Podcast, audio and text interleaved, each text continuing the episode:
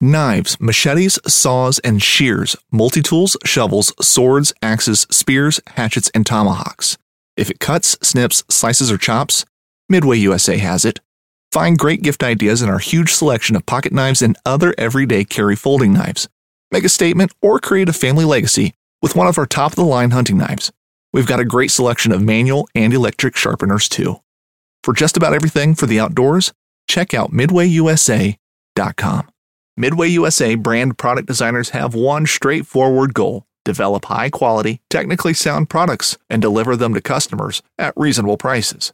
If you are immersed in the shooting sports industry and pay close attention to every single detail, you know our products are built right and stand up to everyday use. Who has shooting mats and range bag systems to hunting clothing and just about everything for the outdoors? Log on and shop 24 7 with super fast shipping. MidwayUSA.com.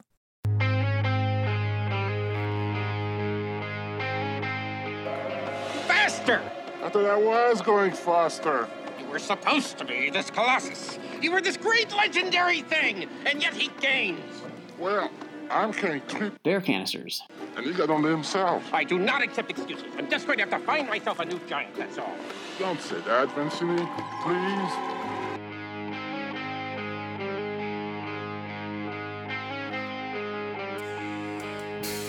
Hello, backpacking blisters family. This is Derek Somerville, and with me today is one of the three people in the world to use their freeze-dried packages and construct an umbrella in the wild.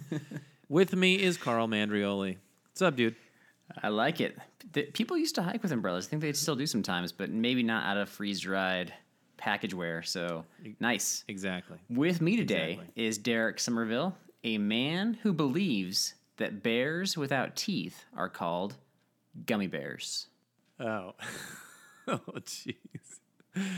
wow, that was, that was good. Cheesy. good. Uh, that was good. So this is not, unfortunately, going to be a Derek episode today because I had the okay. opportunity to interview somebody, and it's it, it's basically going to take up the majority of this episode, but it is good and it is worthwhile for everybody to listen to.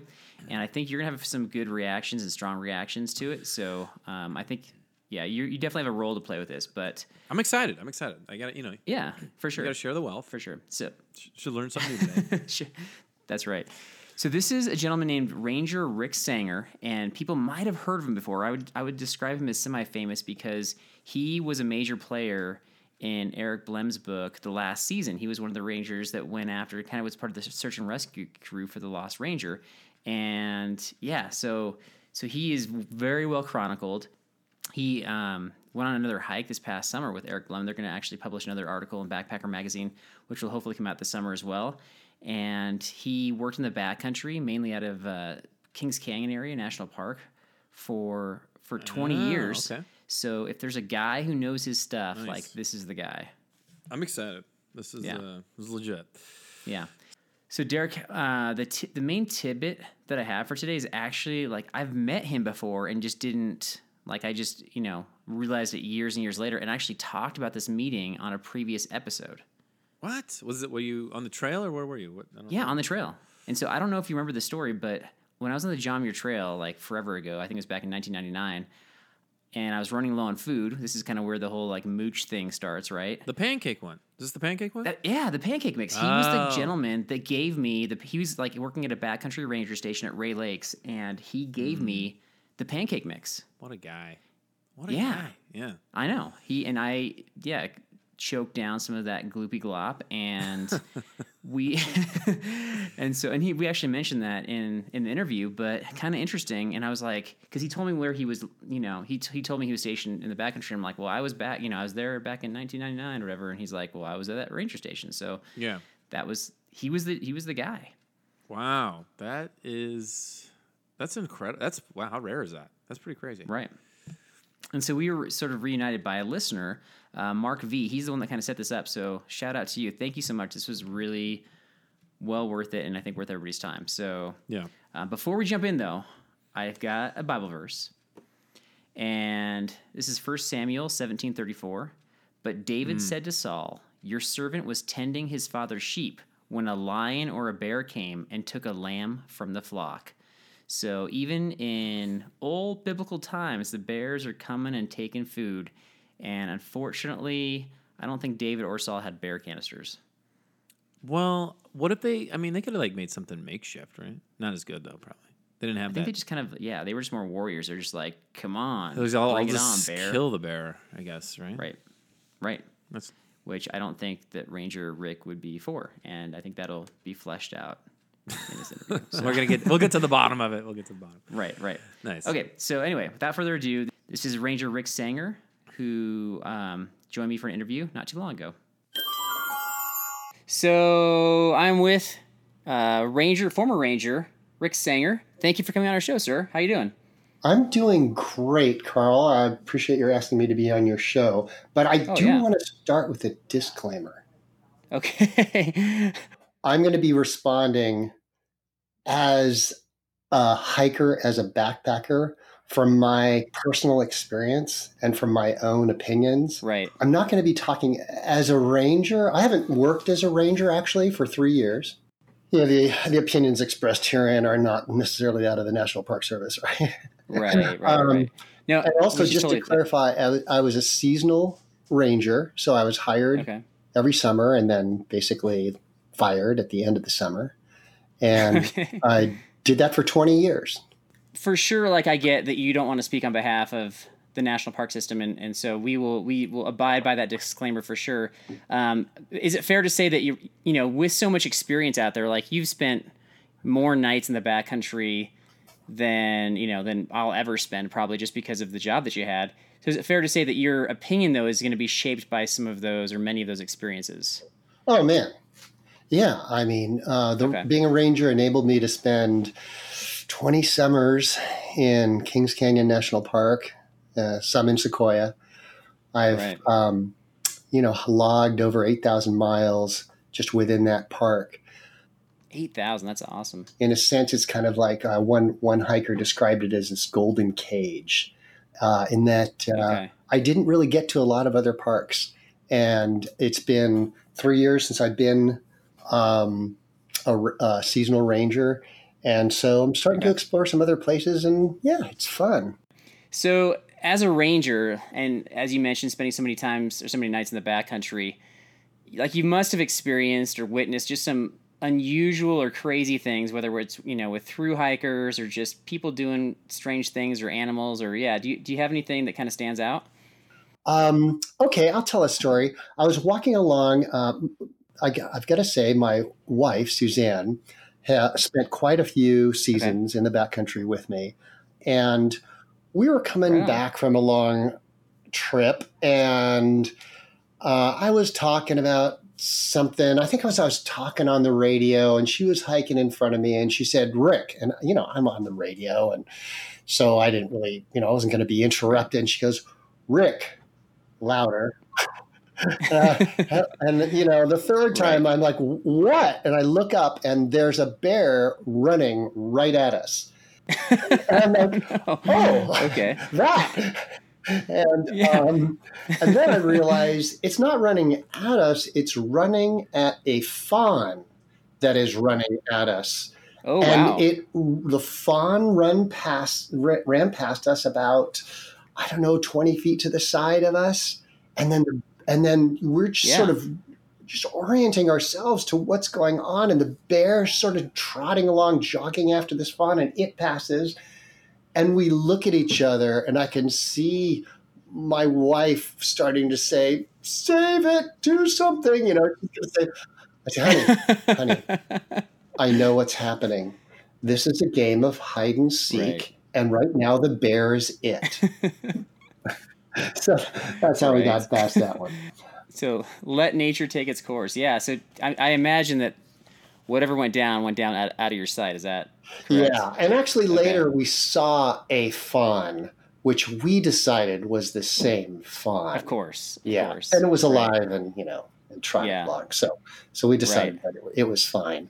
Um, but uh, of course, yeah, Right. And and I'll just full full disclaimer on my end. The guys that I go with, like there might have been a guy or two that wanted to go after the bear to see what happened. And Mhm. yeah, I don't know if that's the safest thing to do. I, it might have been me, but Anyway, that's it's, so it's had that obviously experience as well.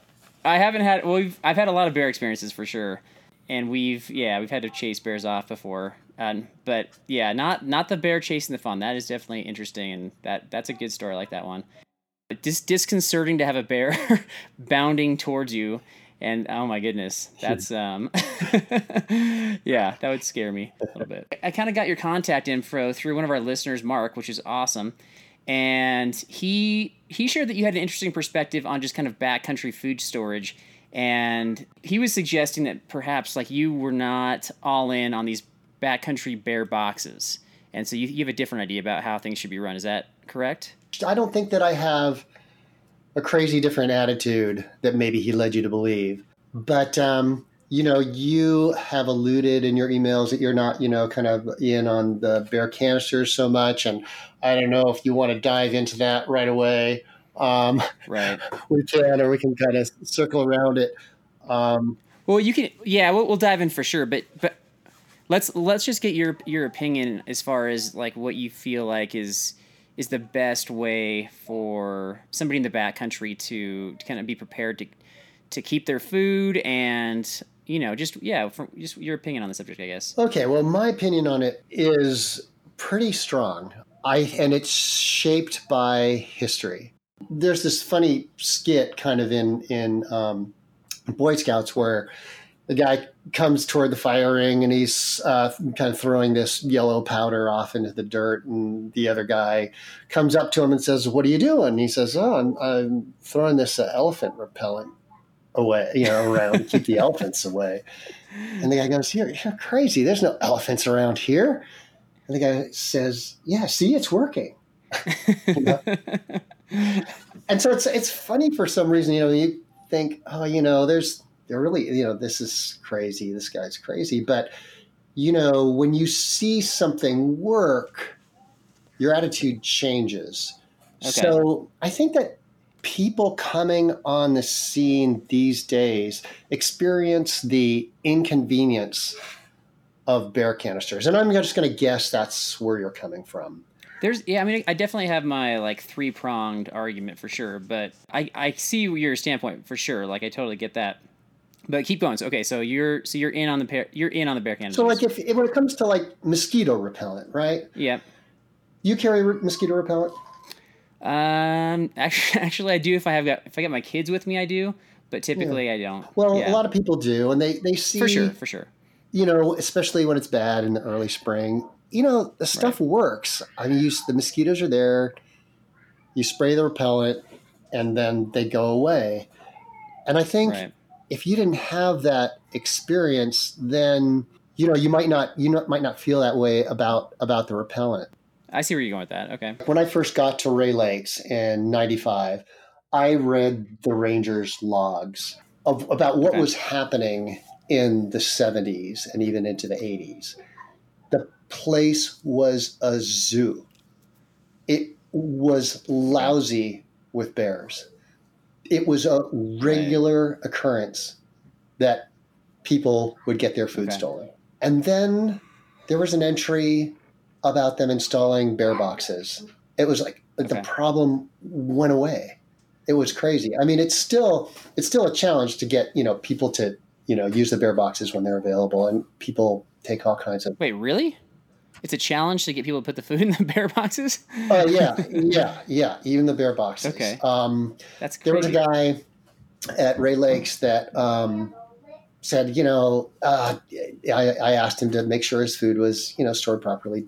During, he goes, it's the daytime. The bears don't come out in day, and I've been doing this for blah blah blah years, and there's no bears. and I never had any problems. Blah blah blah. I'm like, yeah. So the food has to go into the bear box, and I'd like you to, you know, do that soon.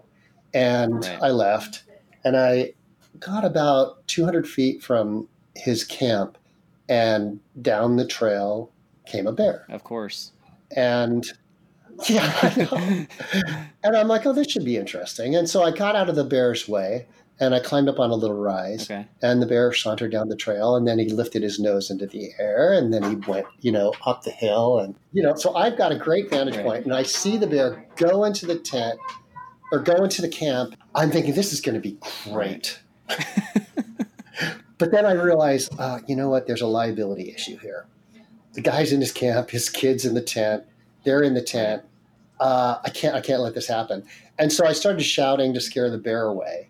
The bear ran away, and of course, the guy comes out of his tent and s- demands to know what I'm shouting about. Right. And thinks that I'm totally so. Right. The other important thing, I, I mean, even in terms of the historical context, I, I recently read this book by Jordan Fisher Smith. It, it's called Engineering Eden, and it's a history of wilderness management. And people have dedicated thousands and thousands of hours to try and figure out how to keep this place that we know and love healthy. And you know, lifetimes, lifetimes have been dedicated to this. And it's resulted up to this point in the bear canister, i- you know, in terms of bears. And it has an unbelievably powerful effect. And, you know, I, again, I'd like to hear what your experience is on this. Oh, for sure. Okay. But to me, to store food safely, properly, and keep it from the bears is a really, really important thing to do. And if you've, like this other guy, been going to the backcountry for years and you've, you know, never had a problem with bears, that's that's because it works. If you Right. look back a very, very short time in history, you will read accounts where not only was it ruining people's trips, but people were getting injured and people were getting killed because food wasn't being handled properly.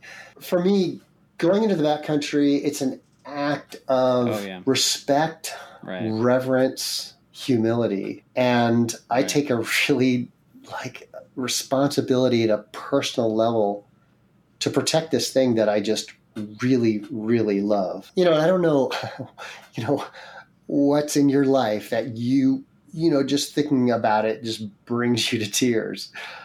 But the wilderness is that way to me. You know, maybe, you know, and and my daughter's that way to me. And so I want to take a level of kind of personal responsibility. Like I would like if there's a chance that a a bear could get my food. Like I don't, I don't want to take that kind of responsibility because Right. chances are it will lead to that bear being killed.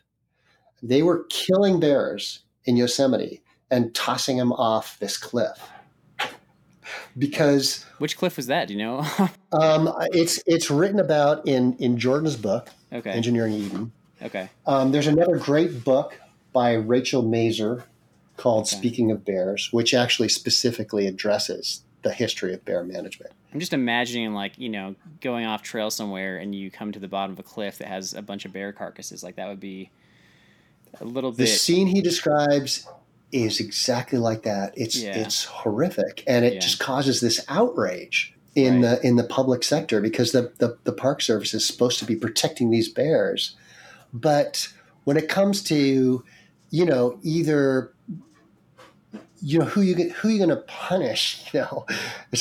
It- yeah so when it comes to a bear human confrontation and the government's involved the bear's going down. It's losing you know? It's going to be killed when it starts hurting people. Favors yeah favors t- towards the human. So i think it's easy for us to kind of go on a rant about you know we don't want to carry the extra weight this and that. But from my perspective i always have a plan. So i've got i've got some some thoughts about what you said that i think would fall in line with what you said and then so i'll give you my plan and this and then i'll let you kind of respond to that and you can you can point out the flaws of my plan or or whatever yeah so my thought is that yeah, obviously nobody wants to carry the bear canisters into the backcountry. You know, extra two and a half, three and a half, four pounds, depending on how big they are. Like that's just a lead weight.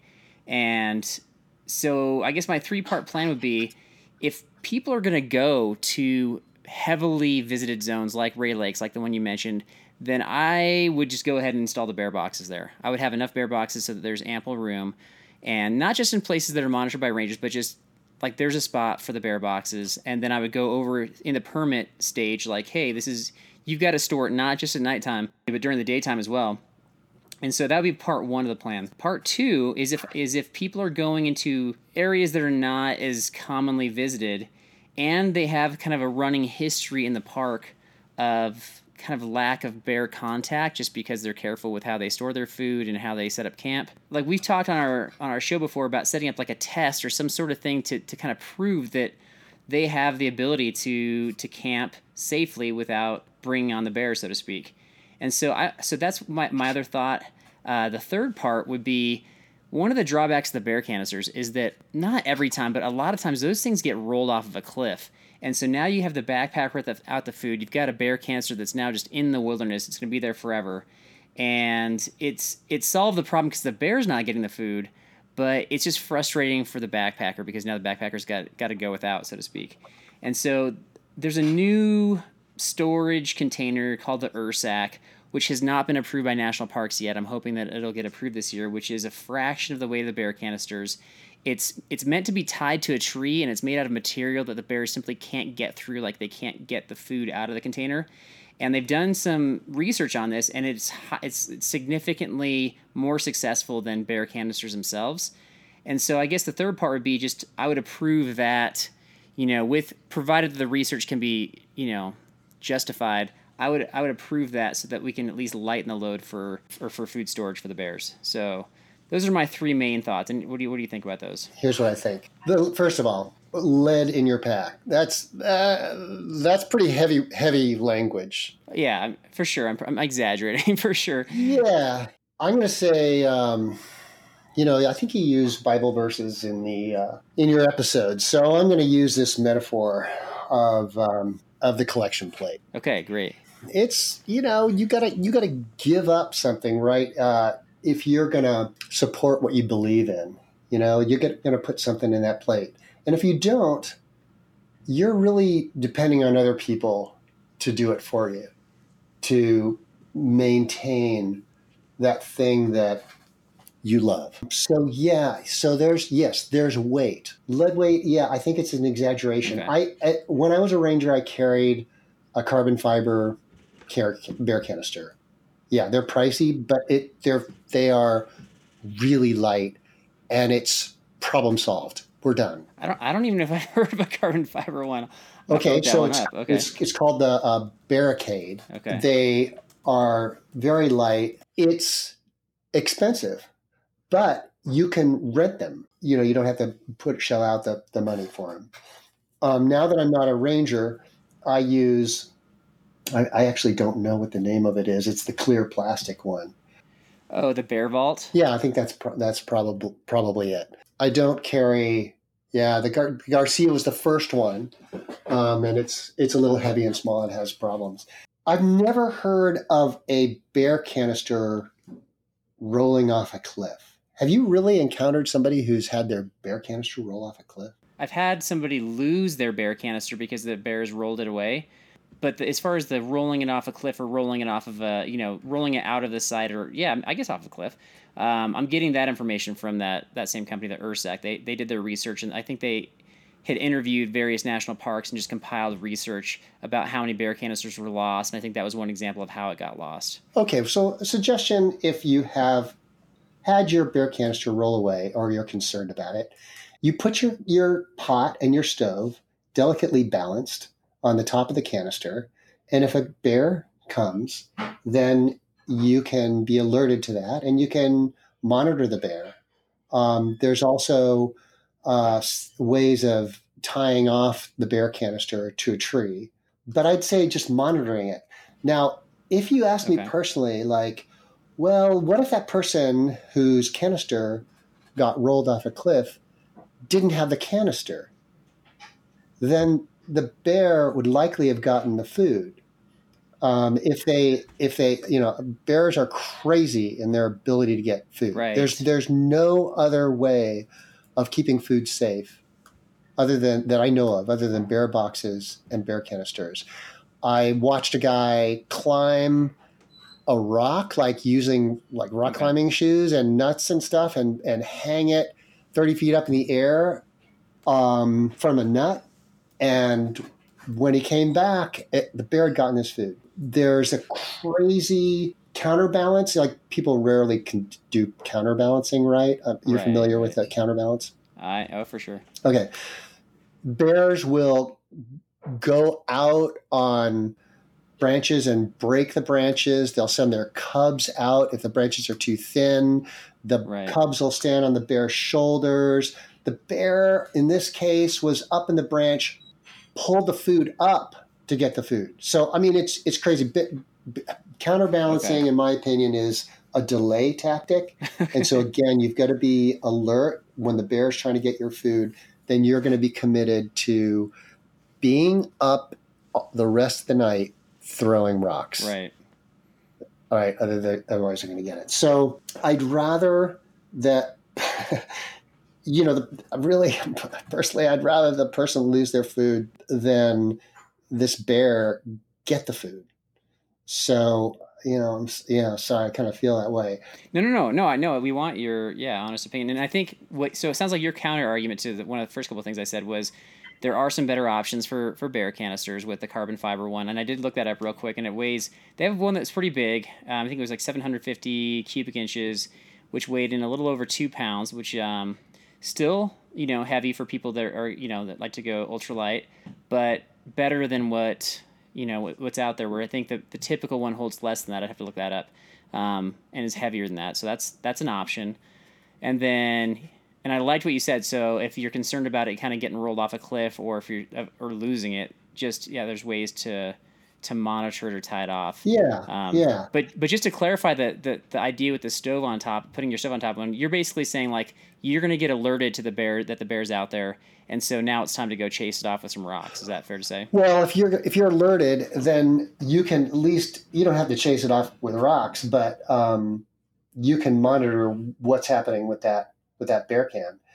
Um, if you're really worried about losing it, I've never had I've never lost a bear can. I mean, every night I had a bear can, and I just you know you, you can put them in like in a little triangle of downed logs. You can stuck it in the in the, stick it in like a little rock crevasse, you know, and they'll paw at it, but yeah, and I've never heard of anybody losing their bear can. Now, you know, I could see that it could happen, but I just uh, I don't think that that's Right. reason enough to not have a bear canister. And the Ursack, can I go off on the Ursack now? Yeah. Please. The Ursack is not new. Mr. Ur has been trying to get approval for his sack for many years. okay. Okay. Okay. I did not know this. very conscientious, caring people have, you know, looked at this. Uh, very, very smart people who know bears have looked at this and have done their work and cannot, in good conscience, allow that as an approved food storage container. What happens is the bears come and they bite Okay. into this thing and it's squishy and it smells like food and so they're just gonna just chomp chomp Right. chomp chomp chomp and they're not getting it and they're not getting it and they're slobbering on it and they're crushing your food. And they're it's starting to seep out a little bit so they're starting to get a little reward right, so they're not going anywhere. And they they'll tug on it. it's tied to the tree. They tug on it. If it's not tied to the Okay. tree they'll bring it down. You know maybe they'll put it in the water. This you know i've been told they bring it to the water and then they kind of get this food tea from it. Bears are smart. Bears are as smart as my four-year-old okay bears are, are as smart as four-year-olds which if you have had a four-year-old that's really smart. And so now finally you know daytime comes the bears just gotten this taste of your kool-aid or whatever it is that's seeped out and they're off on their way to you know they're they're leaving. Now you have a slobber soaked food sponge. So yeah, and I guess they have, and I, I don't know how new this is, but they have like an a aluminum yeah, insert. yeah, yeah, yeah. I haven't been privy to the exact tests on that, but I know Harold looked at the aluminum insert and it just it, it just doesn't it doesn't cut it. It doesn't solve the basic problem. They're getting a reward. They're still being attracted. They're Okay. hanging around your camp. It's not doing your food and or your or you any good. It's not a solution. Actually, I have an idea for a bear canister that I might Right. develop that's sort of sort of an offshoot of this, but um, yeah, I gotta I gotta work on it. But yeah, the the the the bear canisters are just like problem solved. It's really easy to think of the bear canister as awkward and heavy and you know just like a pain and like oh man I'm, I'm trying to cut down on this weight Right. but there's another way to think of it and that is like this is the way that i am physically showing how much i love this place this is my way this is my warrior i'm going to protect this place with this bear canister this is my spear I see what you're doing here. You're, going, you're digging into the psychology behind our motivation to or not to carry the bear canister. I like it. Well, let me ask you a quick question, a quick follow up on your Ursack um, thoughts. okay okay So it sounds like sounds like they've been around longer than I realized, and, and I was doing and the research I did I think it was a lot from what they were providing. So yeah, certainly their information could be skewed to to their benefit. But from if you had to predict, would you say then based upon what you know of Ursack, if it's if they stay the same way that they are, are you do you predict that they will they'll, they'll basically never be approved by the national parks? yeah Okay. All right. Sorry, man. I think in this case, we got to suck it up. We got to do what we need to do until something better comes along. So okay, so to, to kind of put words in your mouth a little bit, um, for one of my arguments suggesting that we we've sort of figured out how to avoid the bears, and we have you know many many years, sixteen years in a row of experience doing just that. You're saying, you know what, like, you still just need to suck it up and carry the bear canister. Yeah, yeah. You know, you're you're uh, the bear boxes. You know, so you have this three prong thing, the bear box. Right. Okay. First of all, uh, the, you know, all this has gone been gone over and over and over and over again in the development of a wilderness management plan, which was like 20, God, 25 years, no more Okay. in the making. Um, finally, Sequoia Kings has a wilderness management plan, and so you are not the first. These are great, great Okay. questions. Um, and these things have been considered very, very deeply.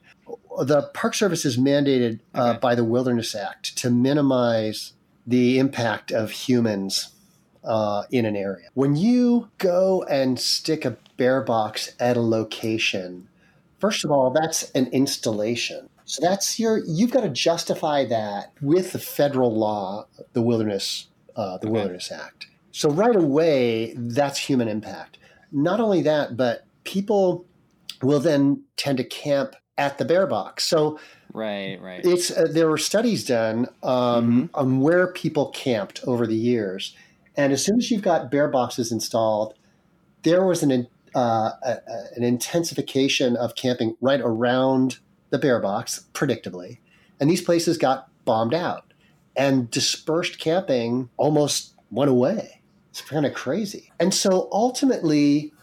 Really, what we want to do is get rid of those bear boxes Okay. because of the impact they create and the fact that they're an installation. Also, we had a lot of problems with the bear boxes getting full. That's initially why we had Okay. uh, requirements um, for people to carry bear cans because the bear boxes were getting full. Stock users would put their horse feed in them. Backpackers would put their backpacks in them. But just just your food, you know, Boy Scout troops would come by with you know a whole bunch of stuff sacks, and they'd get full. Bear boxes are are not a sol- are not a great solution just in and of themselves. I mean, again, if you had experienced the craziness at Rae Lakes before bear boxes, you'd just be like, oh, that's, these are you know these are heaven sent, right? But they, you know, when you get into the subtleties, like, yeah, you know, there are a problem. And then in terms of camping out in in the boonies, you know, I don't know what kind of test you'd have to prove your effectiveness in keeping bears away. I don't know what, you know, you're doing to keep bears away. we did a whole episode on this like contrived we called it can you pass the permit test and so i don't know that that i don't know that we were proving that we could keep bears away it was more just like you know do you know your do you know, do you know your stuff basically to, to prove that you're an experienced backpacker so Okay, so there's, you know, there's, you know, that's cool, you know, proving you're an experienced backpacker. But okay, I have a little bit of experience backpacking, and I can tell you there's no way I could keep my food from a bear that wanted it without a canister. Done. Okay, no, no matter where I was. as you're talking and sharing about how full these bear canisters get or these bear boxes get i actually did experience that by the way when i um, was at rae lakes we had a hard time getting getting all our, our stuff in there uh, we got there late but this is this is a total off the cuff question not really related to our main argument um, uh, regarding the you know bear canisters but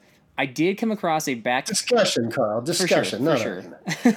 no. I did come across a backcountry bear box, and I feel like it was just way out there, and it just didn't seem like it was in a spot where people were camping. It just was like you know, it was by itself. It was there's only one, and it was just you know, just I just felt like I was pretty far out, and it was at a time when I was actually running low on food, and in the bear box was a a food stash that somebody had left there and I was like, "Oh my goodness, somebody had extra food. They just left it in the bear box." But then there was a note saying, "Please don't take this," which could mean that, you know, that they're planning to come back for or they were and, and they, you know, they didn't, but basically somebody just left the food there. So, if you if you were me, what's the protocol on that? Should you have taken the food or the fact somebody left it there, you know, for who knows how long? That was another problem with bear boxes. Um, there's bear boxes at Kearsarge Lakes that we ended up locking Oh, because people would just fill them with trash. okay.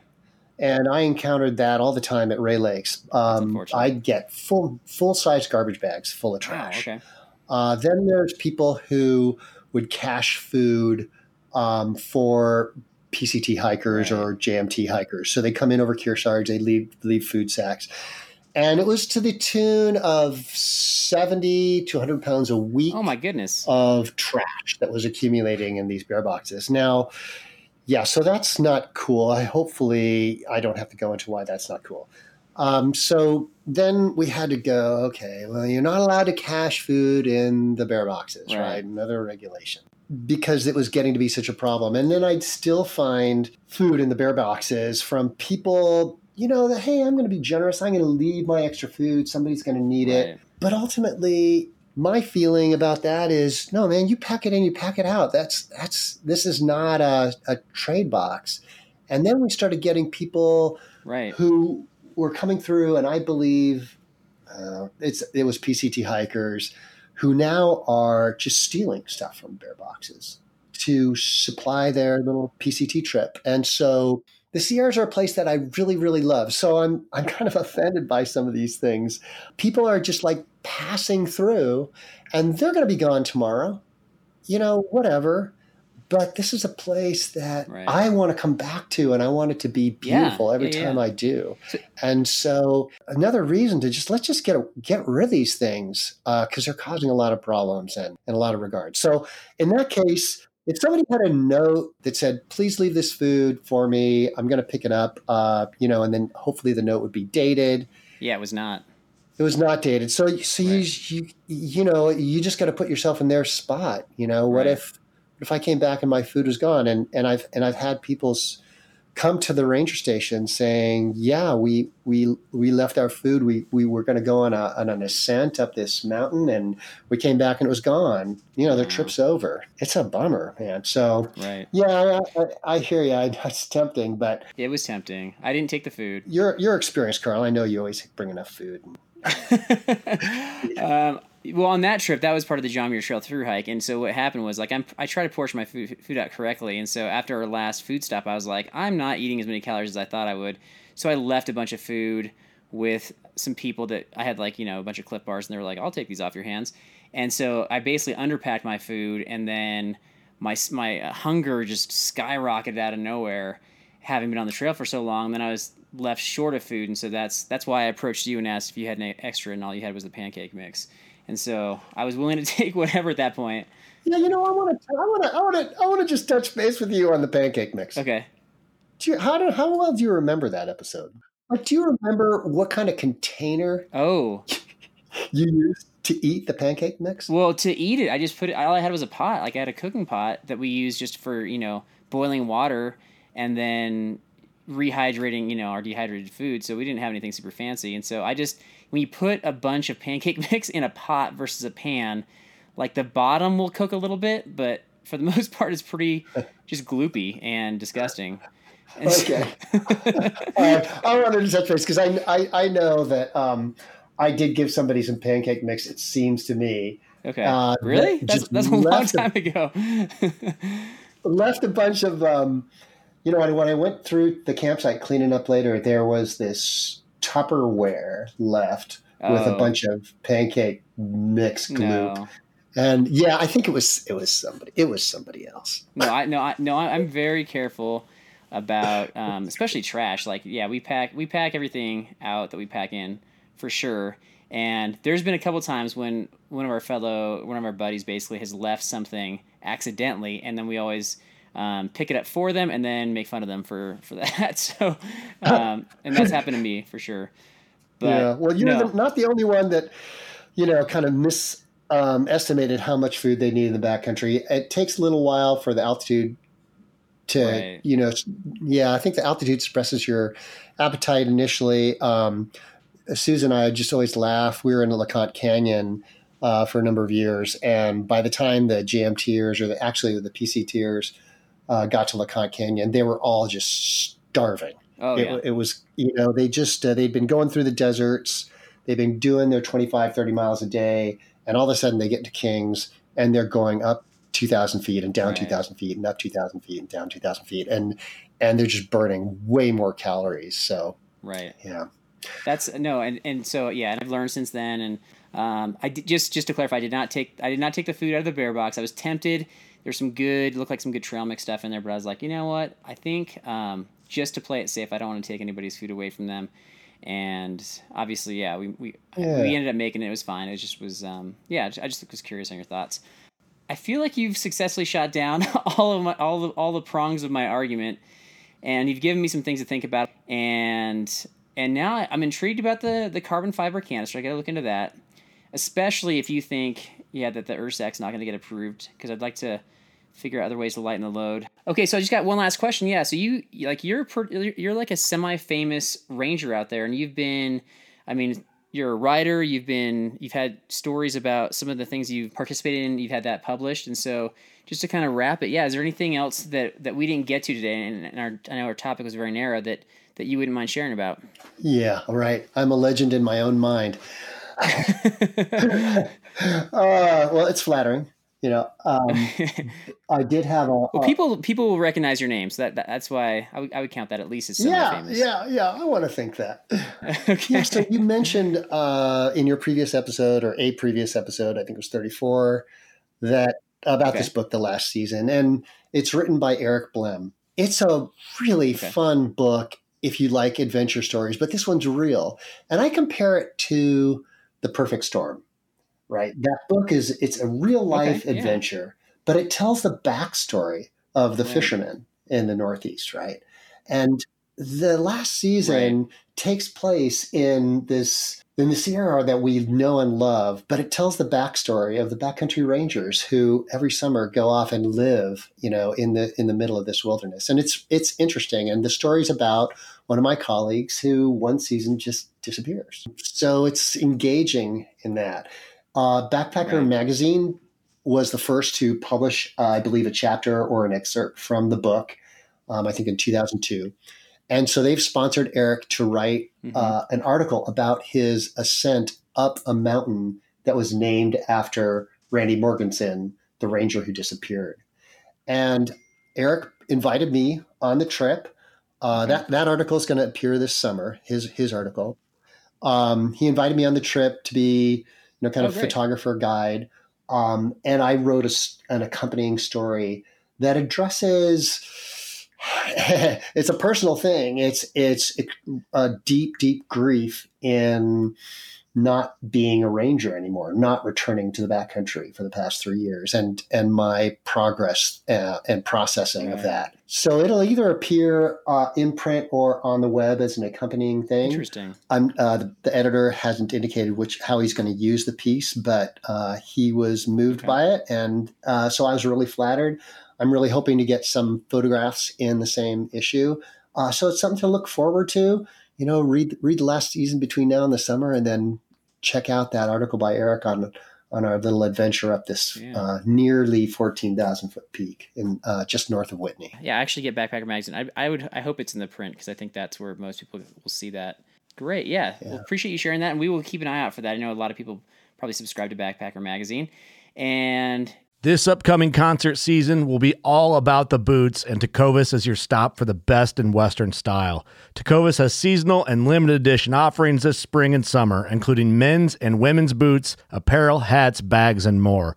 All Tecovas boots are made by hand in a time honored tradition with timeless styles that are always on trend. And Tecovas has first wear comfort with little to no break in period. It's hard to find this level of comfort paired with this level of style. Stop by your local Tecova store, have a complimentary drink or two, that's WCB style, and shop new styles. The smell of fresh leather and friendly staff are at your service. Many stores even have leather custom branding to make your boots truly personalized. And with regular live music and events, there's no in store experience like it. If you can't make it into a store, just visit tecovas.com. That's T E C O V A S.com. They offer free shipping on all boots, as well as free returns and exchanges, and ship right to your door. Go to tecovas.com and find your new favorite pair of boots today. Fishing like a local isn't just about catching fish. It's about connecting with the environment and the people who call it home. It's about hearing the stories and traditions that have been passed down for generations and sharing unforgettable moments with the people you meet along the way. Fishing like a local is having an experience that stays with you forever. And with Fishing Booker, you can experience it too, no matter where you are. Discover your next adventure on Fishing Booker. The 1911 is one of the most iconic firearms in history. Designed by John Browning, the 1911 was the standard issue sidearm of the U.S. military from 1911 to 1985. While Colt produced the original, almost every major firearm company has produced its own version. It's wildly revered for its reliability, crisp trigger, and is still a favorite for all types of shooters. Whether you're looking to buy or build a 1911 and just about everything for guns, log on to midwayusa.com. Again, thank you for coming on and taking all this time to to kind of hash out the the bear canister argument with me and just kind of providing your own perspective. I really appreciate it. Yeah, it's my pleasure, and I appreciate your being open to it. I, uh, you know, might not be some of the things that you wanted to hear, but I appreciate your allowing me to voice my thoughts, and I hope I didn't get too intense for for people. No, no, it was great. It was great. So, man, that was really good. Would you agree? He's got some good. It's just solid. You know, there's. I mean, what else can really say? Just Right. you know, he knows his stuff. He's just. He's just. That's really cool. Right. I kind of want to have him on again. I, I I mentioned that to him, and we'll see if he's up for after he listens to to this episode. We'll, we'll find out. But we have a lot to react to there, and I think we're going to do the bulk of it of kind of his major points and kind of the, the the back and forth, the mini debate that we had. We'll address that, I think, yeah. in a part two of this episode. There's just too much. This episode would just go on for too long. But I do want to address a couple minor points with you, just kind of small things he said that we, we can at least for fun talk about, and then you can you can kind of weigh in if that's okay with you. Yeah, yeah. Let me know. Okay. All right. So one of the stories he, t- he talked about. This is like our, our kind of um, signature question about like crazy experiences they have, and so we asked him that, or I asked him that. He shared about the bear that was charging at him that ended up chasing the fawn, that then like chase the fawn kind of out of sight. So, Derek, would you chase the bear that was chasing the fawn? Would I chase a bear that's chasing a fawn, a fawn out of sight? Um, honestly, probably not going to go down that road. I don't want to disturb. I don't want to disturb the circle of life. You know what I mean? So, do I still? I mean, do I feel bad for the fawn? Sure, of course, but you know, it's part of the. I'm, I'm not. I'm not asking you to like save the fawn's What do you life. want me to like do? I'm just asking you want me if- to kill the bear, save the fawn, save them both? I can't save all the animals, Carl. Think of how many mosquitoes. Think of how many mosquitoes you kill on a daily basis. If I could save your, I was actually going to start a GoFundMe called Save the Shoulders, and I thought maybe, maybe we could fix this problem. You know what I mean? Oh my gosh. I, I just love where you're at with your comprehension. Like, I, when I wrote this question, I'm like, how could he possibly misinterpret this one? But yeah, of course, there's a way. You know what? I it's it's almost too simple, so I have to like deviate and go down these tangent roads and just kind of just make it more interesting. You know what I mean? Right. Well, I was thinking observe what was going on. I think your interpretation was to like jump in front of the fawn and be like, if you want this fawn, you got to go through me. I think my reaction would be like dive to the side, pull out a bag of chips, and just watch it. That's that's my reaction. well, he okay. So the bear went out of sight though, so you got to actually like follow the path. I don't so know if I'd do that? I don't know if I'd follow it. And number one, am I really going to keep up with a bear? Probably not, right? So Well, it depends upon how fast the bear t- takes down the fawn. Might, might, might not be. okay, well if the bear's trail. like sa- okay, I'll get, let me let me clarify this. Okay, let's say the bear's sauntering, maybe I follow. Let's say the bear kills the fawn like you know fifty feet, fifty yards away. Well, then maybe I'll go check it Yeah. out. Um, would that be the wisest Right. thing to do? Maybe not, but it'd still be something you're probably never going to see again in person. You know, so Right. I don't know. It's it's one of those things. It's like, gosh, I want to get a picture, but I know this is really probably stupid to do. You know, For sure. and it reminds me of it. Kind of reminds me of the kinship video Yeah. with you and the moose. You know, and it, Right. it just in that same ballpark. You're talking it's about the, really cool. you're talking about the it's an- kind of dumb. animal kinship So- video that just came out this week on our YouTube channel, and yeah, that was not like I do not Yes. take pride in that moment whatsoever. But you know, I, I appreciate your honesty putting it out there. So Yeah, yeah, I'm I'm not perfect, so we all have our wait, what? flaws in Is the that- backcountry, I'm sure. Uh, okay, so that's one kind of quick takeaway. The other one was like right at the end. You know, there's no way he's going to remember individual hikers unless they really make a strong impression out there, and so so he doesn't remember me. But then when we talked about the pancake mix, he did have a memory like, oh yeah, like a long time ago there was a hiker who left either some pancakes or pancake mix or some gloppy pancakes, which is what I have, and some Tupperware, and then left them in, I guess, in the bear box. Yeah. And so he kind of was like, yeah, what- yeah, I do have a memory of that. So he sort of, in a roundabout way, I think was kind of poking around, like, was that you, Carl, that like left stuff in the bear box? Wouldn't be wouldn't be the first time. It, would, it would be the first time. I don't do that.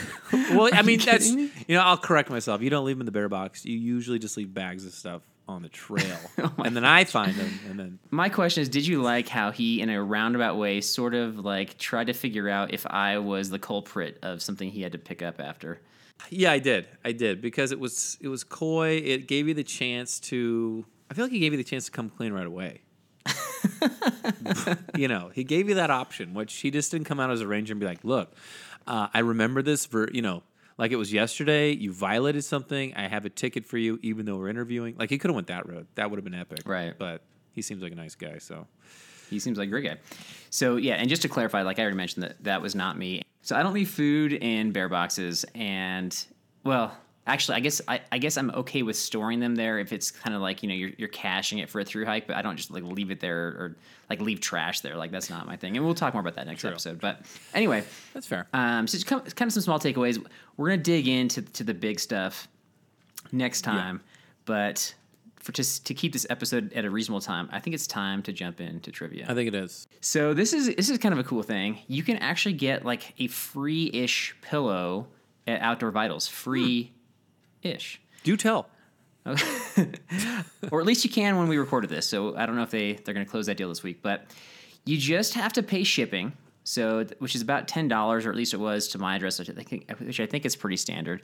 Um, which is still a great deal for a backpacking pillow. It weighs in at two point five ounces, and has great reviews. So check it out at outdoorvitals.com. You might have to do a Google search of like Outdoor Vitals plus free pillow deal, and it'll come up.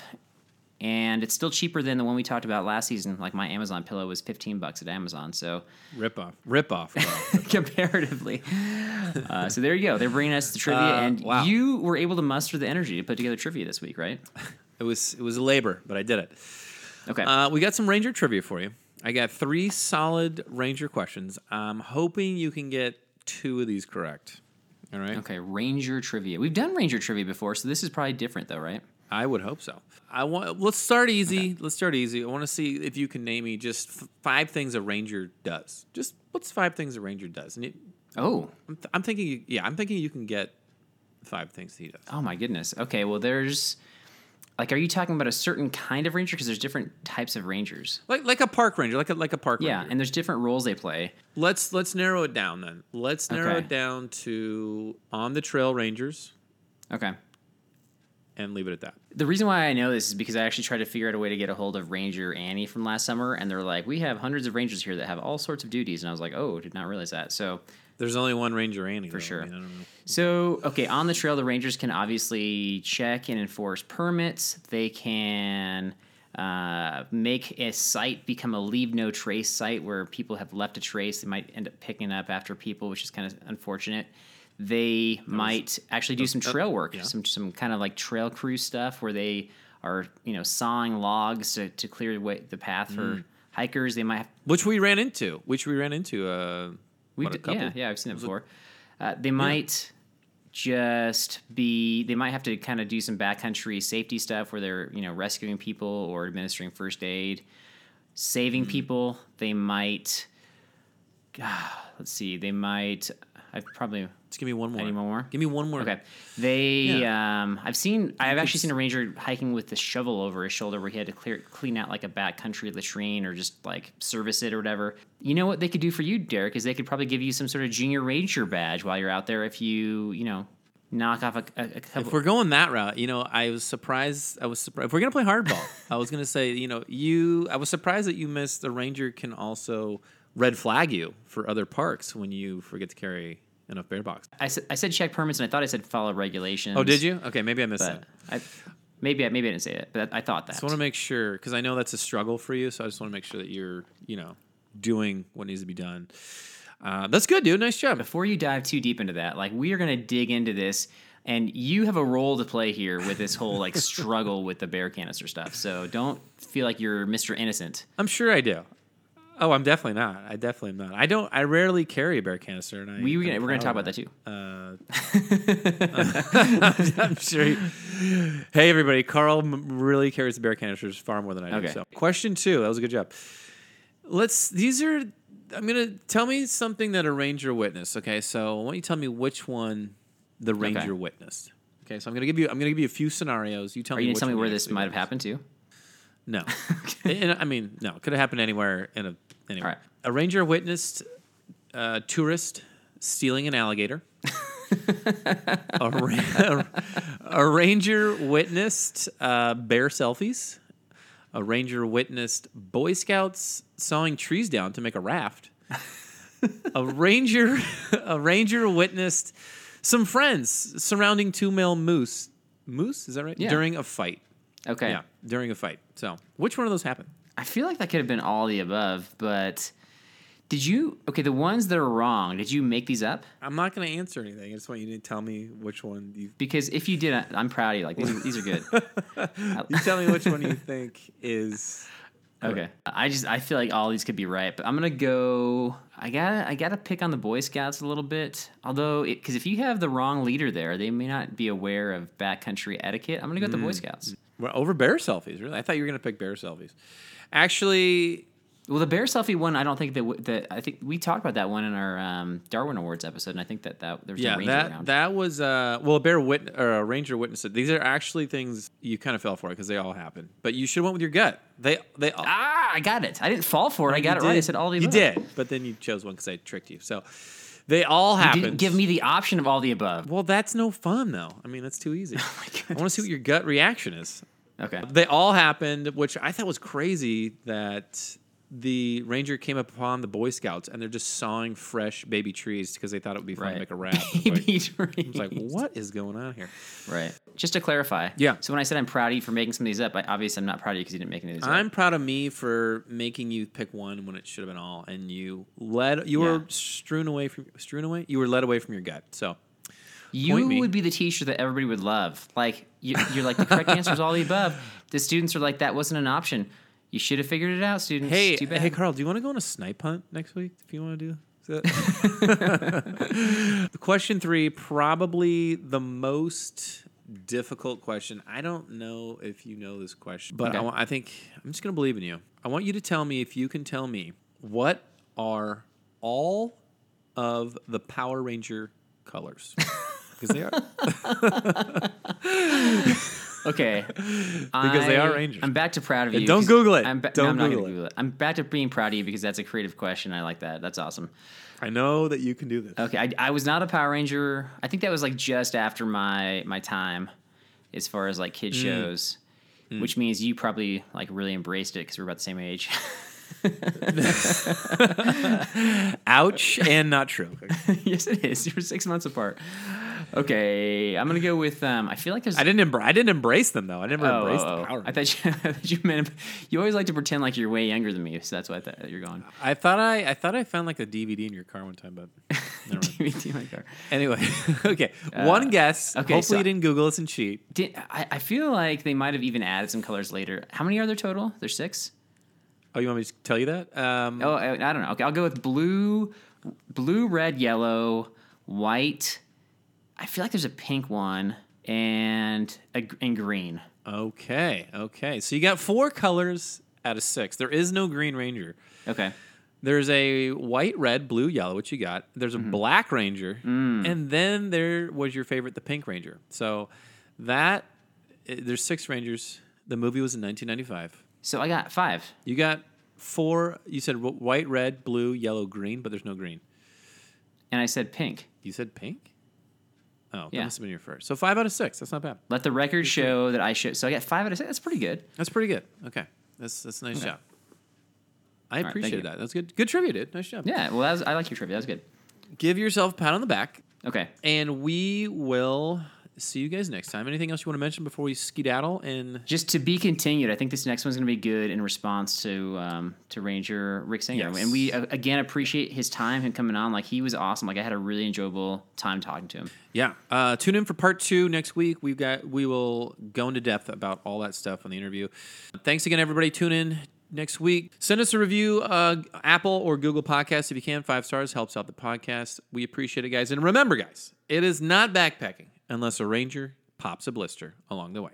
Peace out.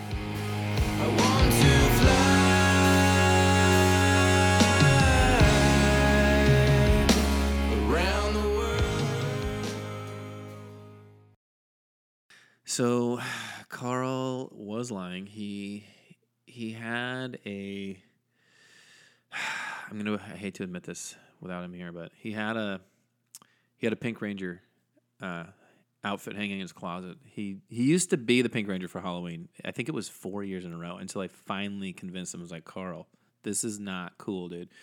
So he switched it up and he went with the turquoise ranger for a couple years, and then uh, he outgrew it finally. And I think he outgrew it last year. Was well, it was last year. So yeah, there we go.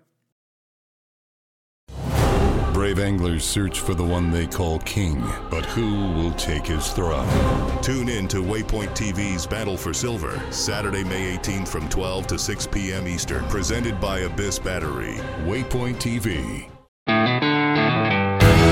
One of the most legendary shows in the outdoors is on Waypoint TV. Don't miss Primo's Truth About Hunting, Wednesday nights at 7 p.m. Eastern on Waypoint TV, the destination for outdoor entertainment.